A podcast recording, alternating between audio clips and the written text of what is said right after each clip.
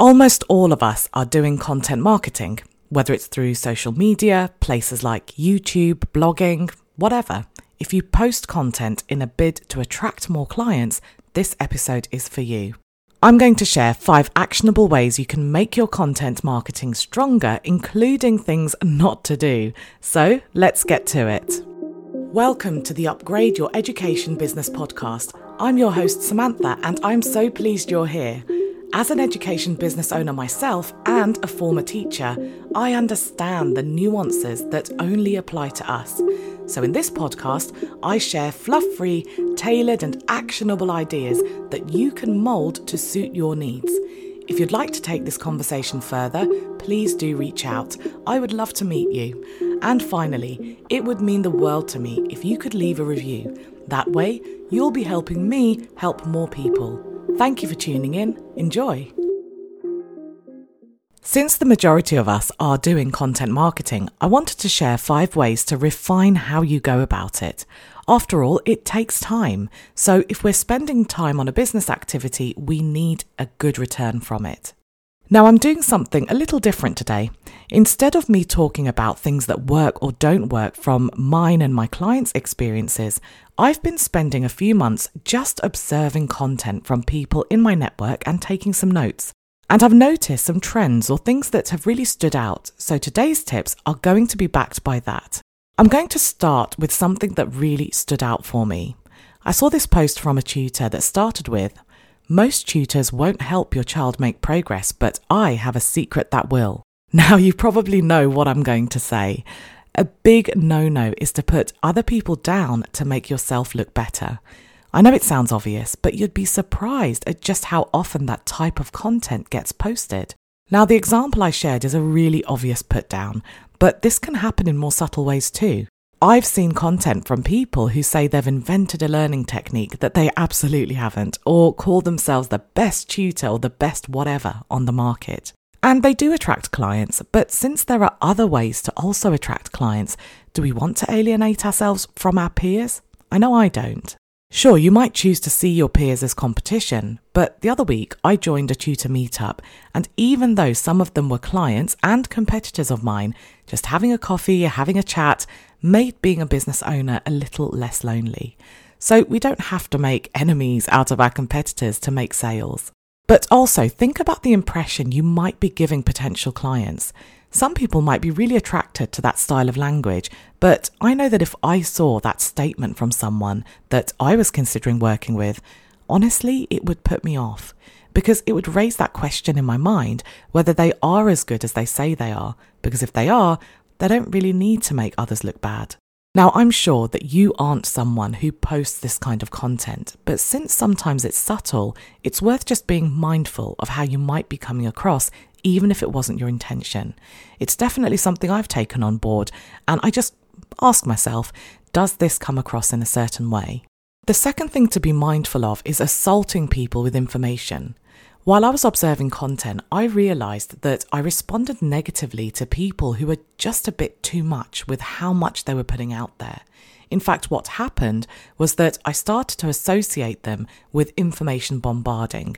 I don't think that's an actual term, but what happened was the minute I saw their name, I just scrolled past. I didn't have the energy to face an overload of information over and over again. Now, there are 2 ways that I see this happening. The first way is when people cram too many words into their content and or share very cluttered imagery. Remember, your images should be scroll stoppers. For email marketing, your subject line is the scroll stopper, and your caption, or the bit you write the actual content in, should be the information giver. But when you're giving information, focus on being concise, space out your writing, and stick to just one topic. That makes it so much easier for readers to digest. It boosts the chances of someone stopping and actually reading, and consequently increases the chances of them engaging or taking action. The second way I see this is when people post way too frequently or send too many emails.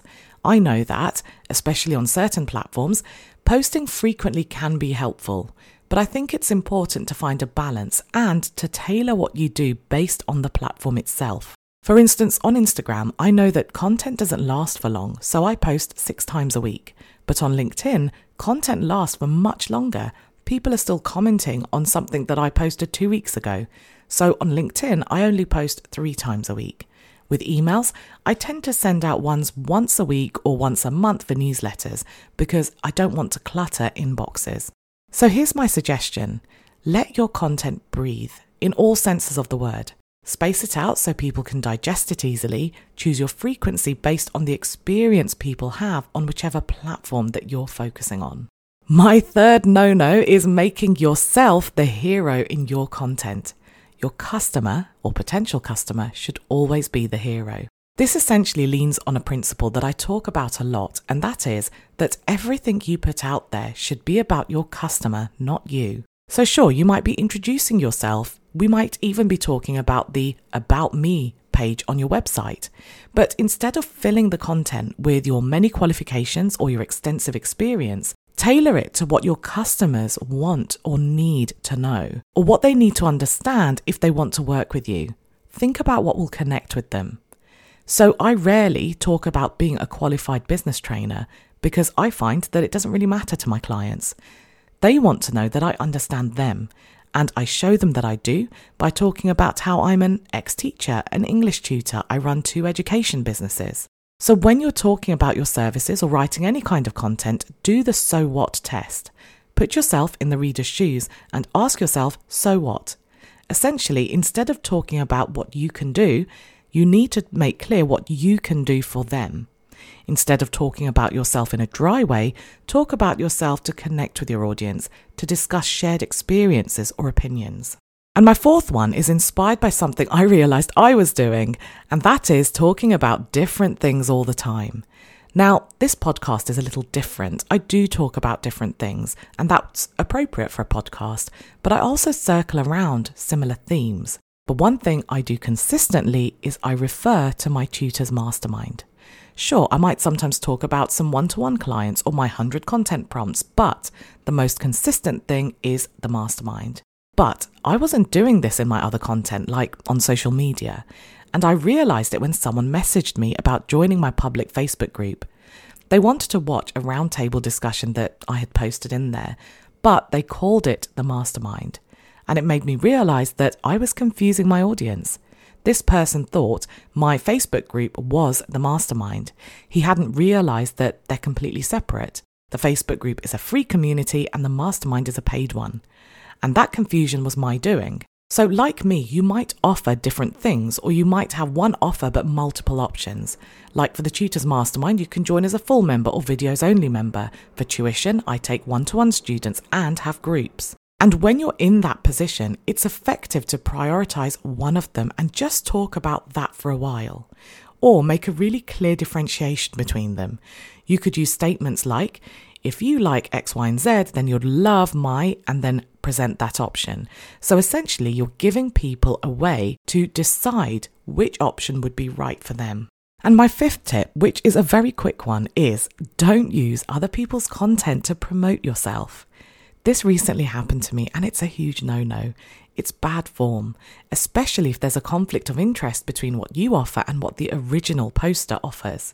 Also, I really believe in the success of marketing and selling through relationships, and the more I experience what works and what doesn't, the more I'm convinced that developing relationships with people is the most effective way to grow your business. And put simply, you can't do that if you get people's backs up, and you will get their back up if you're promoting your services or products through commenting on their content, unless of course you're invited to do so. Now, I am so tempted to share more tips with you, but I don't want to overwhelm you. So I'll do a quick summary and you can make a note of what you want to analyze or improve in your marketing. The first one was to be mindful of your language, to make sure you aren't putting your colleagues down to make yourself look better. You don't have to be the best in your market. You just have to be the best person for your client. The second one was to let your content breathe. You might be excited to share loads of information with your audience, but if they're flooded, they won't absorb any of it. Tailor the style of writing, your presentation, and how often you publish content depending on the platform or medium. Imagine if this podcast was daily, I'd probably see a drop in my listener numbers. It would be too much.